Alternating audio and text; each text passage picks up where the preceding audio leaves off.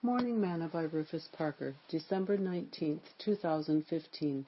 And in the sixth month the angel Gabriel was sent from God unto the city of Galilee named Nazareth, to a virgin espoused to a man whose name was Joseph, to the house of David, and the virgin's name was Mary. And the angel came in unto her and said, Hail, thou art highly favored, the Lord is with thee, blessed art thou among women. And when she saw him, she was troubled at his saying and cast in her mind what manner of salutation this should be. And the angel said unto her, Fear not, Mary, for thou hast found favor with God. And behold, thou shalt conceive in thy womb, and shalt bring forth a son, and shalt call his name Jesus. And he shall be great, and shall be called the Son of the Highest. And the Lord God shall give unto him the throne of his father David. And he shall reign over the house of Jacob forever and of his kingdom there shall be no end. And Mary said unto the angel, How shall this be, seeing I know not a man?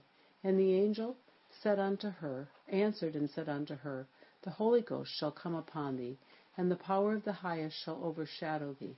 Therefore also that holy thing which shall be born of thee shall be called the Son of God.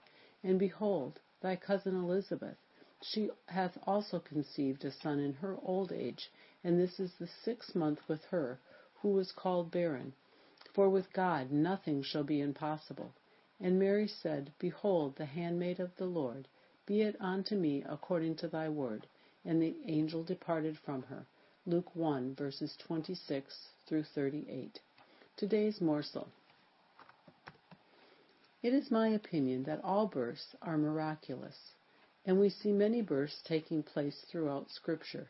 Abraham and Sarah with Isaac, the Shunammite woman that Elijah spoke to, Zachariah and Elizabeth with John the Baptist, and Mary and Joseph with Jesus. All of them had questions in their heart when they were told of these miraculous births. And even today, most people, like Nicodemus in John chapter 3, are confounded when it comes to their miraculous spiritual new birth experience that God told them that they would receive when the Holy Ghost comes upon them. You see, your new birth experience is really the Holy Ghost overshadowing you in much the same way as it did Mary.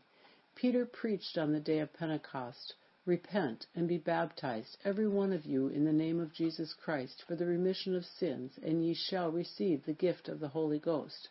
For the promise is unto you, and to your children, and to all that are afar off, even as many as the Lord our God shall call. Acts 2, verses 38 and 39. Have you experienced that miraculous birth? Every new birth is a miraculous spiritual birth given by God.